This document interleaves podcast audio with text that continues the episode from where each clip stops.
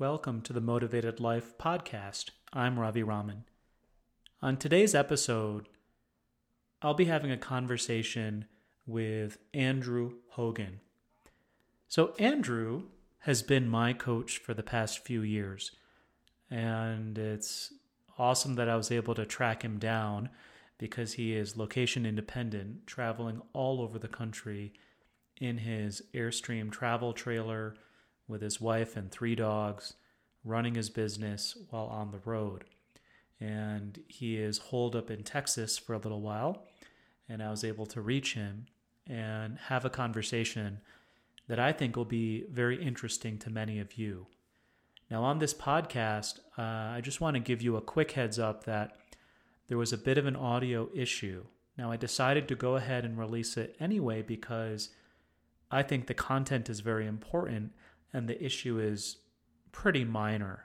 Um, you'll hear a few scratches as if uh, a microphone rubbing against a shirt and a bit of a low-level hum that I wasn't able to fix in post-production. But again, I don't think it's too big an issue. Please spare me any uh, negative comments in your reviews on this issue. I know audio quality is super important, and I'm doing my best to make every episode as high quality as possible, though I do hope you agree with me that the content is is well worth it. Now, what we're going to talk about today is an important topic for anyone that's working in a company or running a business. It's a topic of how to be successful, but not in the way that you will typically see this topic talked about online or in business books, because we go into the topic of effortless success. What would it be like for each and every one of us to find greater success in whatever we do without feeling like we have to work harder and harder in order to make it happen?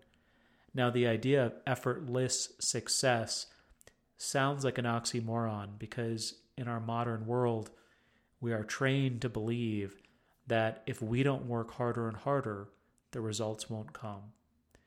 But the truth is, and Andrew and I discussed the reality that much of life is not up to us, that while we can control the actions we take, many of the results and the success that happens seems to happen on its own. It, it isn't always connected to all of the actions we take. I know I've seen this in my life, and Andrew has seen it in the past twenty to thirty years of coaching people in in companies as well as business owners. So we talk about this idea, effortless success. What is it? And how can we find a little more progress and joy in the work that we do? So I hope you enjoy this episode. And with that, I bring you Andrew Hogan. Andrew, how are you doing? I'm great. Thanks, Robbie. So what part of the universe are you in right now? Well, I'm in what they call the Hill Country of Texas, uh, somewhere between um, San Antonio and Austin. It's called Kerrville. Hmm. Hmm. Interesting. Interesting. Lots of land. Lots of land to park your Airstream, I'd imagine. Oh yeah. It's. It's. I haven't really spent a lot of time here before. Oh. It's gorgeous. Yeah. It's hill. It's rolling hills. There's beautiful lands and ranches, and, and then there's um, really cute towns. Yeah, it's, it's a really beautiful part of the country. So, how long have you been, uh, I guess, on this adventure with, in a way, I guess, being location independent, traveling around? Uh, between two and a half and three years. So, hmm. for a little bit. Yeah, for a little bit, and that whole time you've been active as a coach, so you you're not just traveling around, you're you're also helping your clients, serving your clients, working with companies. Is that right? Yes, I um do most of my work uh through uh video or audio conferencing, and then sometimes I'll go and visit a client, and sometimes I'll fly there, and sometimes I'll just hook up my Airstream travel trailer and go visit someone. Mm-hmm. So we'll come we'll come back a little bit to your lifestyle because I think it's really interesting.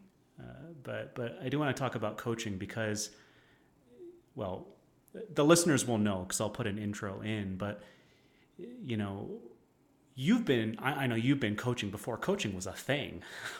I mean, before the word, before really, I, I think the industry really got off the way it is now. I mean, now, uh, at least most professionals under, at least know of coaches. They may not quite know what they do, but they know of coaches. Um, tell me a little bit about what motivated you to get into coaching. What was that journey like also as you first started out? Yeah, so I used to um, grow companies and then sell them and then grow them and sell them. And one of the last companies that I did that with, I had a business partner and he and I were getting into kerfuffles. I like to say kerfuffle, it's a nice mm-hmm. word. And my office manager at the time said, "You guys need a coach." And I'd never heard of that. I'm like, "What's a coach?" And she explained a coach. And I said, "Get me two, one for us, me and my business partner, and one for me."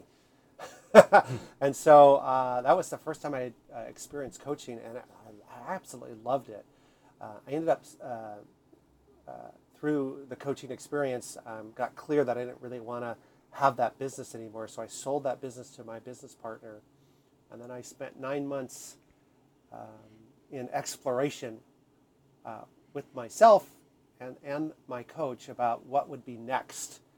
And that's when I birthed the first business idea, which was um, uh, uh, making people's dreams come true. So I was going to call Dream Makers.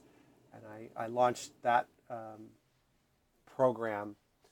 And I, it wasn't successful because we were going to take um, people's dreams and they were going to submit them by the internet. We were going to take people's dreams. This was in the early nineties, mid nineties.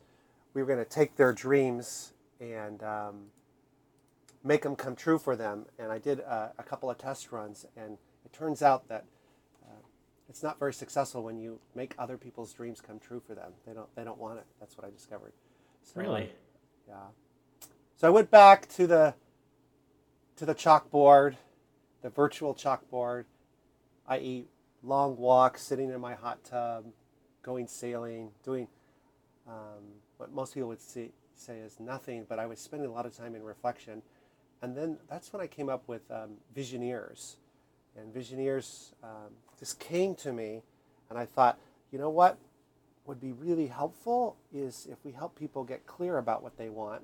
And then I didn't really understand coaching at that point, and then help guide them, coach them, facilitate them, and having that if they want uh, or not. It's up to them, not up to me. Um, but my job would be to help um, chart the path, as it were. And mm. so I, Visioneers was born, and uh, I got a couple of uh, really lucky breaks, some people would say, and uh, often I, I, I've been doing it ever since. Hmm. So you say that you um, you wanted to help people chart a path that was up to them, not up to you. Mm-hmm. And I think some people might think of a coach as someone who's going to tell you, tell me what to do. You know, give me the seventeen steps to success. Maybe if you can talk a little bit about that, why why are you trying to help people find their own path when you clearly have grown businesses? And you could probably tell people, hey, here are the ten things you can do that they're doing wrong. So why do you, why are you maybe coaching differently? Yeah, and, and this has evolved over the twenty years, roughly about twenty years since I've been coaching. I, and I do um, no telling now. Um, and um, because what I've discovered is that people have their own innate wisdom, their own internal G P S system, their own access to creativity and insight, intelligence, and their path most certainly is not going to be the same as my path or your path, Ravi, or or anybody else's path, even if they're uh, wanting to do the same thing in very similar ways. How How they're going to go about it, how the, they're best to go about it is their own way. And so for me as a coach, my primary job is just to wake them up So they listen to their own internal wisdom and guidance and follow that. Hmm. Hmm. So how would you dis- how would you describe your coaching coaching method? And I know you, you sort of just said it in the sense of, okay, I'm waking people up to their own internal wisdom. Is there anything more? Is there anything more to it? Is there any other method behind how you do what you do? Well, like you said, it's a kind of a tricky question. So if someone were observing me, they might say, oh, he's doing this method or he's doing that method. But truly, there is no method. Um, other than the fact that, you know, if you gave it a label, I would say I'm a transformative coach. And all that means is I help people look in a certain direction, and then they see whatever they see in that direction. So mm. if there is a method, which there really isn't, the method would be I'm a, um, I'm a pointer. I point them in a direction, and then they look or they don't look, and they see what they see. And what they would see uh, might be similar to what I might see, but it certainly wouldn't be the same. Mm. It might be completely different. Mm. And I, I can imagine how it, for some people, it might be frustrating because they want the answer. I mean, this is something, as a coach myself, I witness people, particularly if they either want to achieve something or they maybe are in some pain, they're dealing with a terrible boss, or they're struggling to grow their team or their business. They really want the answer. What I'm hearing you say is you're not, you know, you're giving them the fishing rod, you're not giving them the fish, and they're coming asking for the fish. Yeah, we could use you, you and I an example. Um, yeah. When you hired me to coach you um, to grow your business, I help mm-hmm. a lot of coaches grow their businesses. How I grow my business is very different from how yeah. you grow your business, as you know. And you're a very successful coach. I probably wouldn't be successful if I did it the way you did it. Hmm. Or do it, nor would you probably be successful if you did it the way I did it, because it's my own unique way. Although there's something about what we do is the same, and that's the pointing in the right direction. Mm-hmm. And all I mean that by that is it's helpful to know if you want to be a coach that somehow you have to be available and communicate with people and let them know that, hey, mm-hmm. Uh, I'm here and available to help you, you know, whatever you're trying to do. Um, me, I'm trying to wake people up and point them in the right direction, so that's mm-hmm. probably what I would say. You might say right. it differently, it doesn't matter. Um, but how you go about that, there's a million ways to do that. Right, I'm sort of laughing because when I when I first hired you and I was growing my coaching business, you know, you had built your coaching business through a number of years in relationships and working with people in person, whereas my my entire business was getting built, uh, coaching people all over the country, not not face to face, and also using online tools, you know, blogging and LinkedIn and social media. Um, and so the tactics were very different. But what I uh, what you helped me see and were pointing out was there was a possibility for me to do it. And that I did know how to do it. I just had to, you know, um, uh, uh, sort of go with it and figure it out. And our conversations uh, gently nudged me in the right direction and really trust that I would figure out a way. If I just showed up and did the work, that I would figure it out. And I ended up figuring it out. But and and you're right, how I built my business is very different than you did, uh, but it worked. Um, so uh, what I want to do is talk a bit about a topic that's been on my mind because it, it comes up in conversations I have with clients a lot. These are clients that are looking to get uh, bigger results at work. They're looking to achieve more. They want to be more productive, be more impactful, influential, grow their teams. And um, for many of my clients, they feel like they're in a bind. They're in a trap because we seem to live in a culture that really prays to the altar of hard work. And um, many people I worked with, and even in my own corporate career, uh, worked with a lot of people, almost everyone who was working really, really hard. And that hard work did yield a certain level of success. The problem was it wasn't sustainable. So I'm sure there's many people listening right now who feel like they're either burning out or they just don't feel like their current work is being done in a sustainable way. And so uh, maybe something for us to explore is, is there a different way to get results? Do we have to work harder and harder to get success, or can we actually work easier and still be successful? Because that seems to be counter to what uh, popular wisdom is. That's all about hard work and putting in the hours and, you know, sacrifice to get ahead. So I guess let's just talk about that. I'm, I'm curious your perspective on the problem and what you've seen in your coaching and in life. Yeah, that's that's one that um, I coach a lot of folks on, just like you, Ravi, and um, I like to call it, and I think you call it the same thing, uh, effortless success. And boy, when you say that to people, they're like, whoa, that's that's not even possible. What are you talking about? But there's something um, that I've discovered, and uh, lots of folks in this area of transformative coaching have discovered, is that um, where success actually comes from, where does uh, intelligence and insight and wisdom, where does it come from?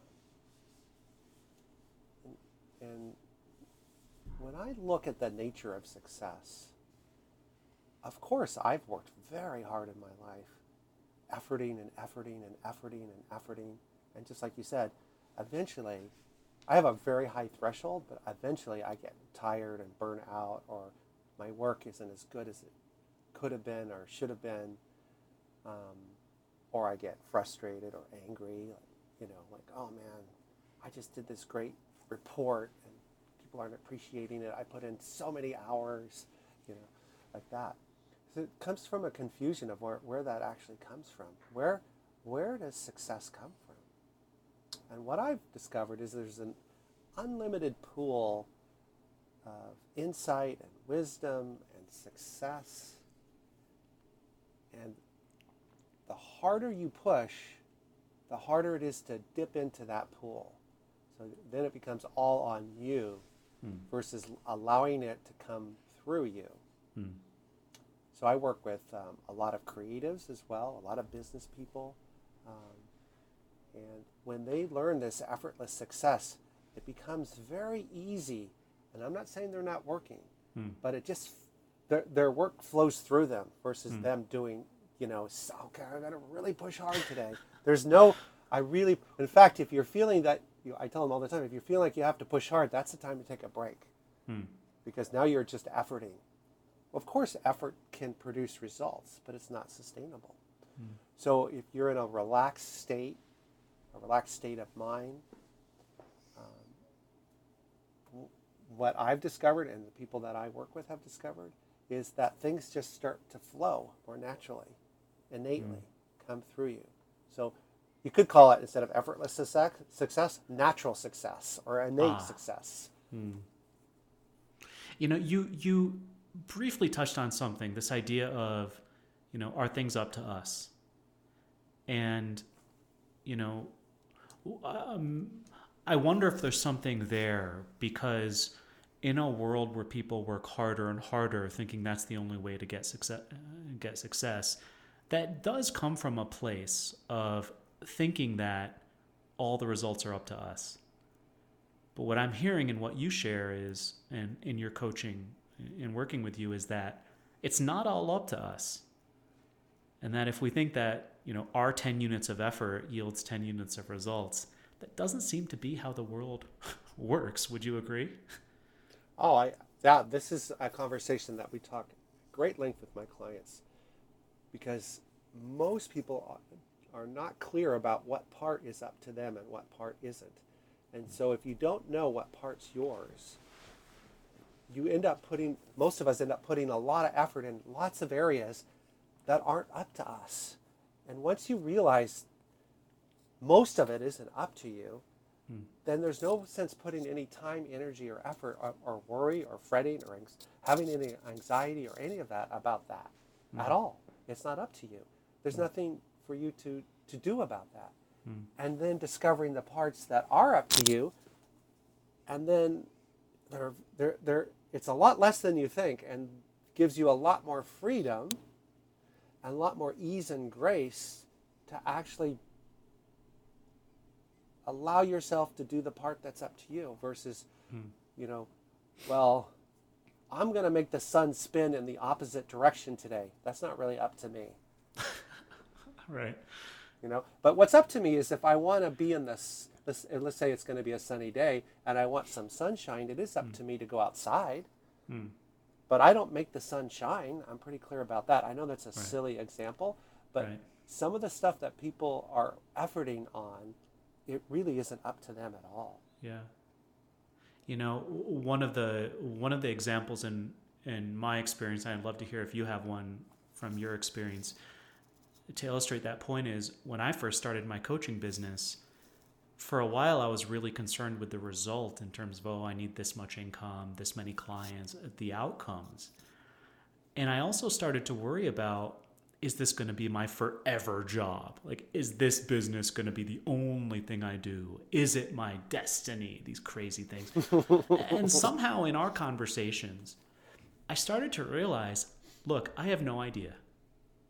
I have no idea. I mean, I have no idea how I got into the college or ended up going to the college I went to, how I ended up going to the company I worked at before I started my business, how I chose Colorado as a as a home after leaving my old home in Seattle. Things just sort of happened. And when I realized that those outcomes I don't have control over, and I'll deal with stuff as it happens, and I'll just focus on what I can do, which is emailing friends, you know, writing a blog post, emailing my email list, doing basic things, improving my skill as a coach, then life will just show up and I'll deal with it day by day. Now, that happened to lead me in the direction of building a coaching business, but maybe it would have led me, or maybe in the future it leads me somewhere else. I don't know. But I guess in in, in to the point of, it's not all up to us. It, I mean, I just see that happen so often. In almost everything I've done, I can't, I couldn't have predicted how I got where I was, but it happened. And uh, to me, it's just really liberating to know that I don't have to do it all. That yeah, would get me really stressed out if I had to do everything to get, right. get results. I, I remember us ta- having those conversations, and it's it, like you said, it's so liberating. I, you know, I love that example that you used. It isn't up to you, you know, if you listen, because my experience about um, receiving real-time guidance is it's in the moment, right? And if you listen carefully, just like a, your G P S in your car, if you listen, it says turn left, you turn left. You don't think, mm-hmm. I, I wonder what I'm going to do, you know, fifteen, twenty turns from now or next week, you know? Because yeah. that you, you would probably get in a car accident. Here's a, here's one example that I like to use. I've coached a lot of um, people in Hollywood and actors and whatnot. Um, it's clear that getting the part in general, unless there's something funny going on, is not up to the actor. You know, it's clear that's not up to them. In fact, most auditions, they don't tell them what they're looking for on purpose. Hmm. And so really, the actors that are really successful learn this pretty quickly. And they don't get nervous at all, because as soon as they get nervous, they don't do a very good job. So they show up, they just do their... do their best acting, whatever that is for them. Be their best actor, and then forget about it. It's not up to them whether they get chosen or not. The funny thing is, if they do that really well, they get chosen more often. And they mm-hmm. get someone to say, oh, yeah, we're not actually looking for you for th- what you offer for this kind of movie, but I've got someone who's doing another kind of movie that you'd be perfect for. And mm-hmm. so those kind of opportunities start happening. But see, if they got all worried, and I worked with a lot of them, a lot of them are worried, I got to get this audition, or I want, really want this thing because this is the movie for me. And and then they get in their head, and then they don't do a very good job in the audition, and then they don't get chosen. Hmm. And so that's kind of like all of life for us. We don't really know what's next. We don't know what's going to happen. I've been coaching for quite a long time, but I don't know if I'll be a coach for the rest of my life. Who knows? I don't even know if I'll be a coach next week. You know, it looks like it, but something could happen that would change that. Hmm. So someone who is, you know, they've got, they've got thirty-five meetings this week. They, they are you know, working seven a.m. to seven p.m. They're on email in the evenings. They are struggling to ship a product or serve their clients, and they they feel like, you know, but it's gotten them somewhere good. They've achieved some level of success. How does that person, how does that person get out of that trap where they feel like they're just constantly thinking, oh, okay, I've got to do this, I've got to do that, I have a team that depends on me? I mean, they might be listening to this and thinking, wow, that okay, that sounds great. Here, Ravi and Andrew, they're both, you know, yeah. they've quit their, you know, they've, they've redefined their life. Here's Andrew in an Airstream. Here's Ravi, he quit his job, traveled for a year and started a business. So this works for them, not for me. Mm-hmm. Uh, what yeah. would you say to that kind of person? Well, yeah. So the one of the first things that I work with people on is understanding where our feelings come from, where our thoughts come from. And that's a big deal, because I'm sure you're familiar with, and your listeners are familiar with, we're having thoughts and feelings all day long. And how most of us were taught is those thoughts and feelings are related to, somehow caused or um, related to the things that are going on around us. But that's actually not true. Because if, if, if that were true, then yes, you would have to attend to all those think, all, all those feelings and all those thoughts. Like, I'm I'm not going to do very good at this meeting, or I've got this meeting. If I don't do well, I won't get my promotion, or I won't make partner, or I won't get my annual raise, or whatever it might be. But see, those those thoughts and feelings really are your own. You live in your own separate reality, as everybody everybody does. Hmm. And um, to start to learn to identify what what I was calling earlier insight or wisdom or creativity Um, that's coming through you versus your own personal thinking. So one I would call impersonal thinking, and one's personal thinking. Most people are trapped in their personal thinking, which keeps them the the you know the hamster wheel of life going, and if not only in their mind but also in their activity. So I work with a lot of folks who are saying, "Man, I'm working all day long, every day, every night, all weekend long. I don't take vacations." Trying to make partner, or trying to get, you know, whatever, whatever they're mm-hmm. trying to make, right? And once they start to see where all that's coming from, it's coming from their own thinking. And my experience with my own thinking is sometimes my thinking is really crazy. Hmm. Like, I, you know, I wonder if Ravi's going to like me. I wonder if I'm doing a good job on this podcast. I wonder, you know, will his clients like... Terrible, Andrew. You're doing terrible. Yeah. Just see, we all have those thoughts, but at least I know now that I don't have to pay any attention to those, because they're just, it's just random thoughts going through my head, whatever. So the thoughts don't have meaning? So do these thoughts, okay, the thoughts, hey, how's this podcast going to go? What am I going to say? Does it make sense? So are those thoughts... Uh, Should we ignore them? Should we change them? Do they have any meaning? Or should we be selective and only take the positive thoughts? That's a really good question, Ravi. So most of our thinking goes up and down, left and right, and it does that all day long, every day.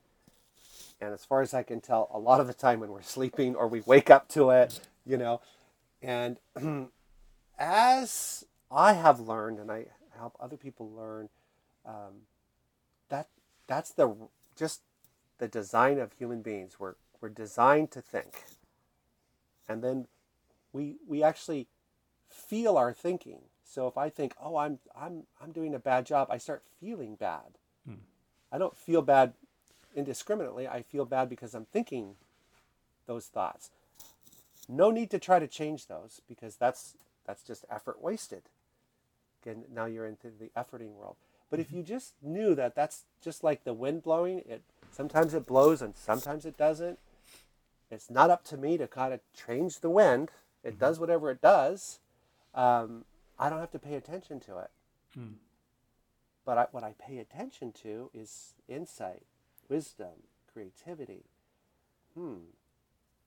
I ha- Let's say I have this thought, hmm, it'd be really fun to write a, a blog post today on effortless success. That sounds like fun. So I would do that because that's, mm. that's what occurs to me. But if I thought, oh my gosh, I'm really supposed to write a podcast today on effortless success, so otherwise my clients aren't going to be happy or my boss isn't going to be happy, mm-hmm. that's that's efforting. That's mm. efforting. And so I don't do that. Mm. You mentioned wisdom and insight, and so we have thoughts, and you know, the last number I saw was we think seventy thousand thoughts a day. Who knows how many we really think, but it's a lot. So we have a lot of thinking going on. We can notice it or not, but the truth is our feelings come from our thinking. So that's one piece. And then the second is, well, we have wisdom and insight that's available to us. So how does one know, all right, this is really insight. It's not, uh, it's not just a bunch of thinking. I'm dressing up and pretending, because I know for me, sometimes my thinking seems so real, and it really does say, hey, I should just work the extra hour, or just, just suck it up and deal with the problem, and, and just work harder and harder. Sometimes that's, you know, my thinking. What's the difference between wisdom and insight and our, our, thinking? Yeah, that, and I struggled with that at first as well, Ravi, and that's a, a question that a lot of people ask. So absolutely our thinking looks real. That's the design of it. I mean, if it didn't look real, we we would probably be laughing all the time. Like, oh, that's an interesting right. thought, haha.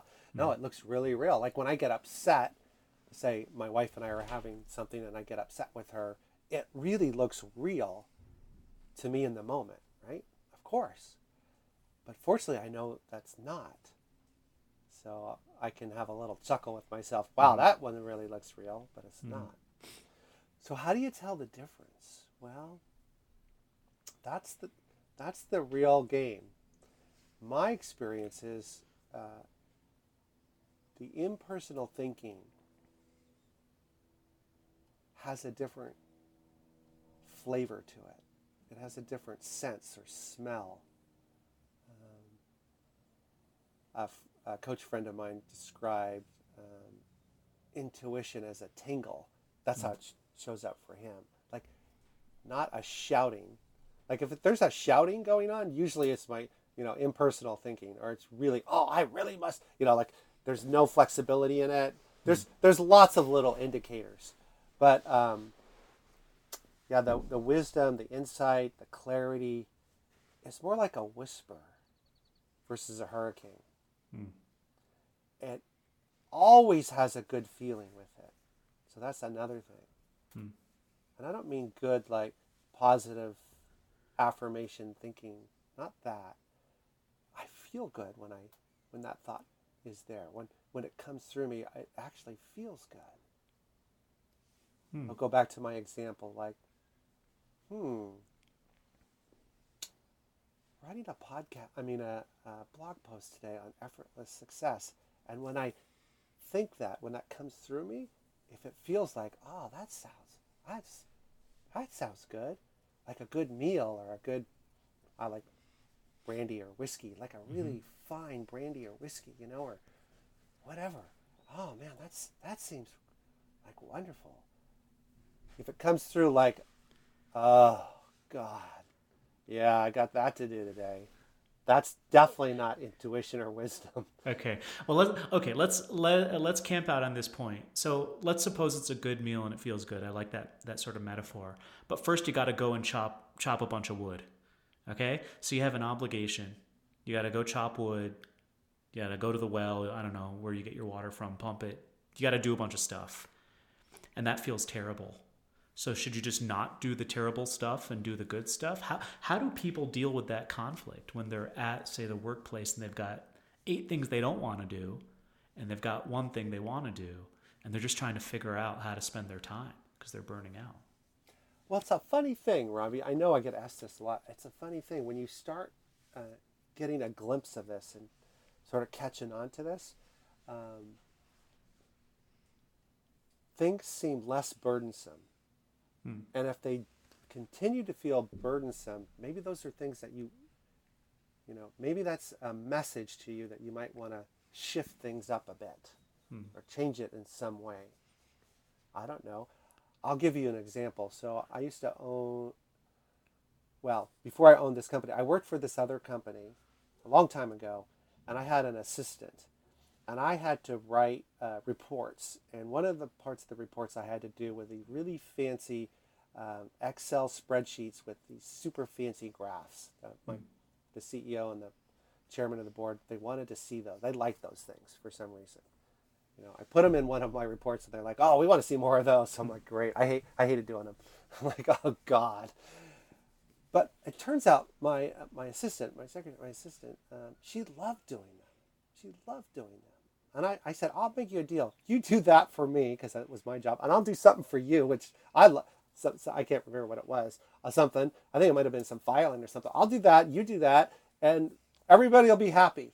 And so I just listened to my intuition, my wisdom. I didn't really want to do those. I could have forced myself to learn how to do them better and smarter and all that stuff that you hear people say. But honestly, I don't really care about doing those graphs. And they had to be done, so I, I found a creative way to get them done. Hmm. So when you open yourself to creativity and insight and wisdom, one thing that I like to say is it always has your back. It's always there for you.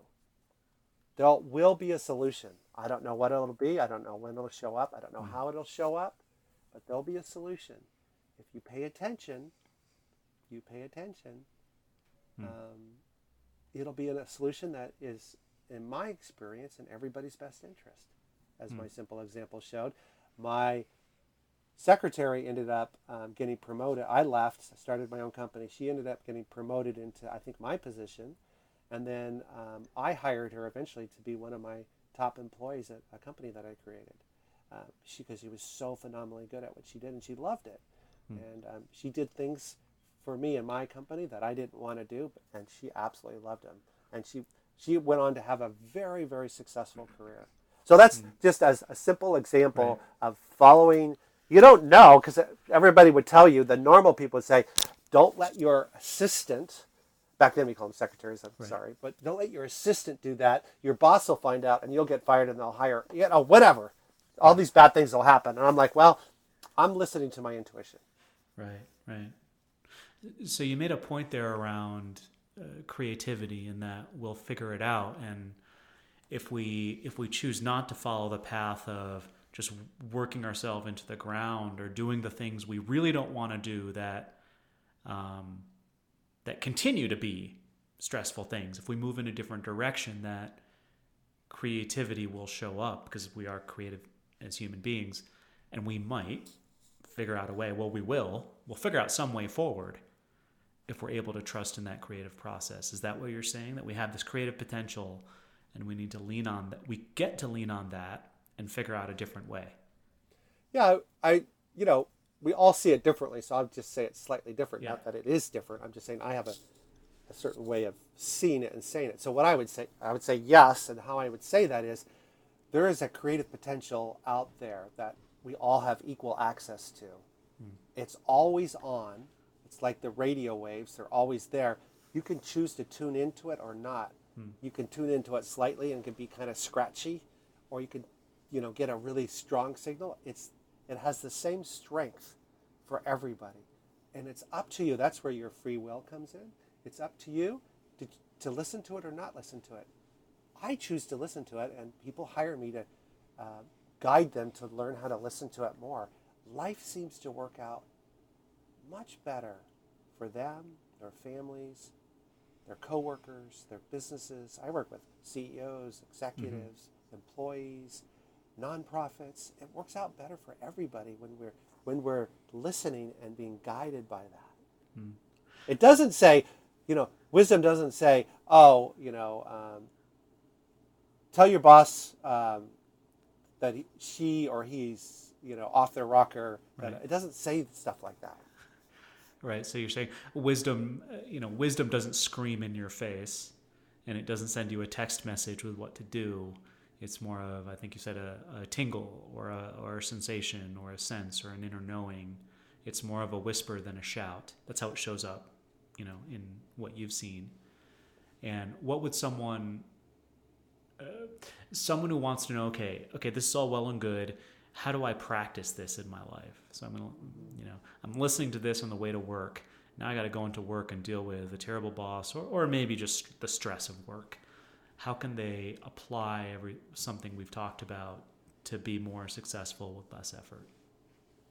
Yeah, that, so that's a great question, because I get that one a lot. Mm.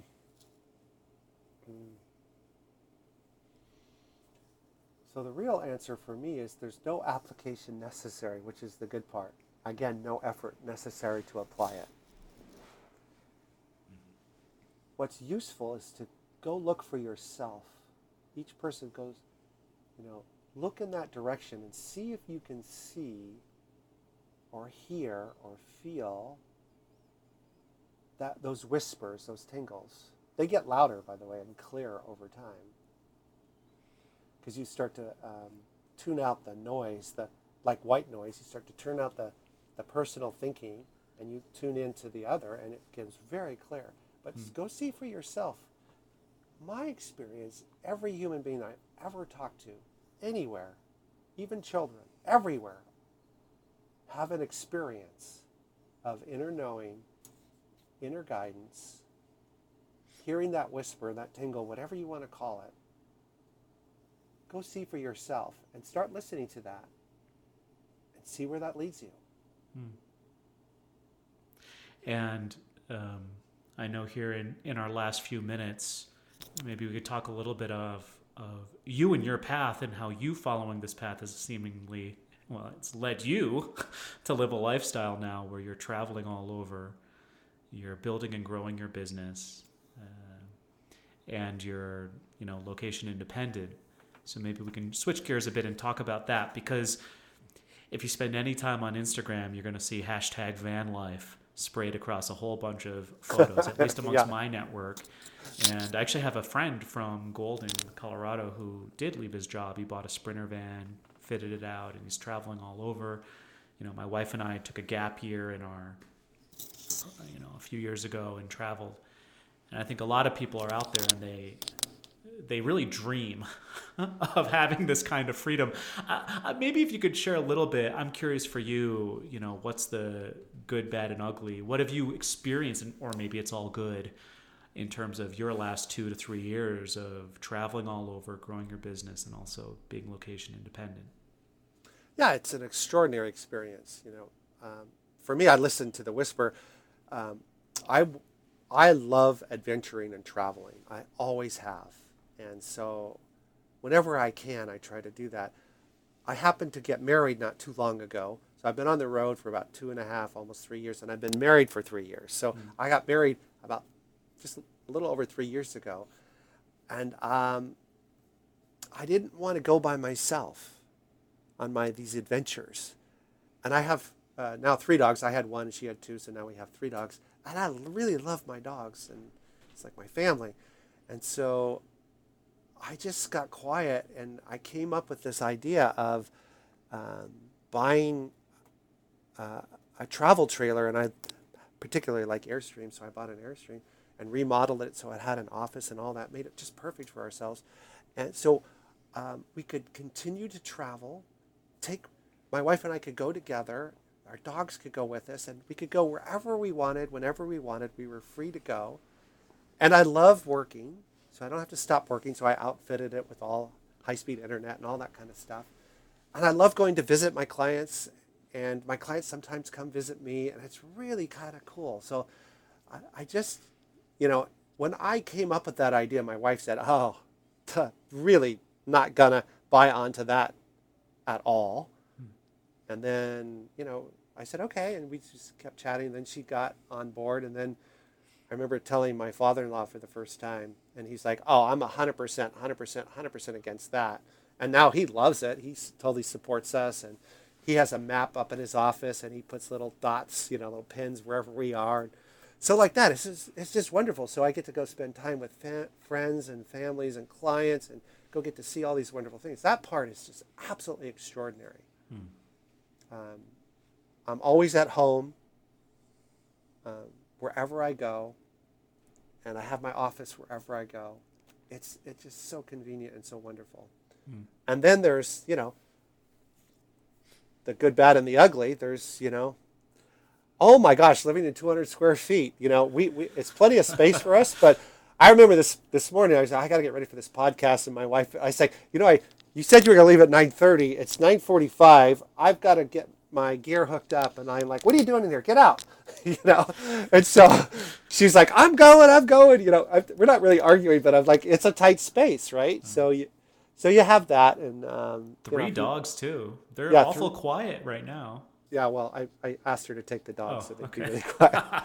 But yeah, three big dogs. Uh, people think we're crazy. We really love it, but you know, um, sometimes we can't find a place to park the trailer. Because um, it's all booked up. Everybody else is, you know, it's a holiday weekend and we forgot to make a reservation. There's all there's all sorts of things. It's just like any life, any life that you choose, there's always stuff, right? Mm-hmm. And you can decide to make that. You know, I have people that have, uh, like you said, friends that have done the van life stuff and they've lasted two months. They're mm-hmm. like, oh, this is horrible. I hate it. You know, and we're we're we're at two and a half years plus, and I. I thought it would be two years. My wife thought it would be one. At two-year mark, I said, hey, I think we're done. And she said, oh, no. So we bought an, hmm. we sold our trailer, bought a new one. And as far as I can see, you know, could end tomorrow, but as far as I can see, we're going to keep going. What would you say to someone who's who's seriously thinking about, they have a they have a trailer and they do weekend trips here and there, and they're thinking about making the leap. What would you, knowing what you know now, you know, what have you learned that you would provide as advice? I know you're not big on giving advice, but I'm asking you, so I give you a free pass. Okay. What advice would you give, say, to your former self? Yeah. Before so Rob, Robbie knows me well. I don't give advice. If I give advice, I always I always put this caveat: my advice is worthless, absolutely worthless. Don't trust my advice. You know, figure out your own way. But yeah. with that caveat given. One thing that we did was um, we moved, we sold, you know, the house and everything, and we moved into the Airstream when it wasn't completely done, um, and so we were remodeling on the road. Would not recommend that. So make sure that whatever uh, sort of vehicle that you choose, if that's how you're going to do it, make sure you get it all set up before you take off, because there's still going to be lots of maintenance and things that you're going to want to change, but Uh, everybody knows, you know, remodeling your house and living in it at the same time is hard. Well, remodeling uh, uh, a trailer and living in it, or a van, it's very difficult. So I wouldn't do that. Um, I don't know. What else? I, What's I think, been your favorite spot? I think practicing, you know, taking some trips is really a good way to see if mm. you like it.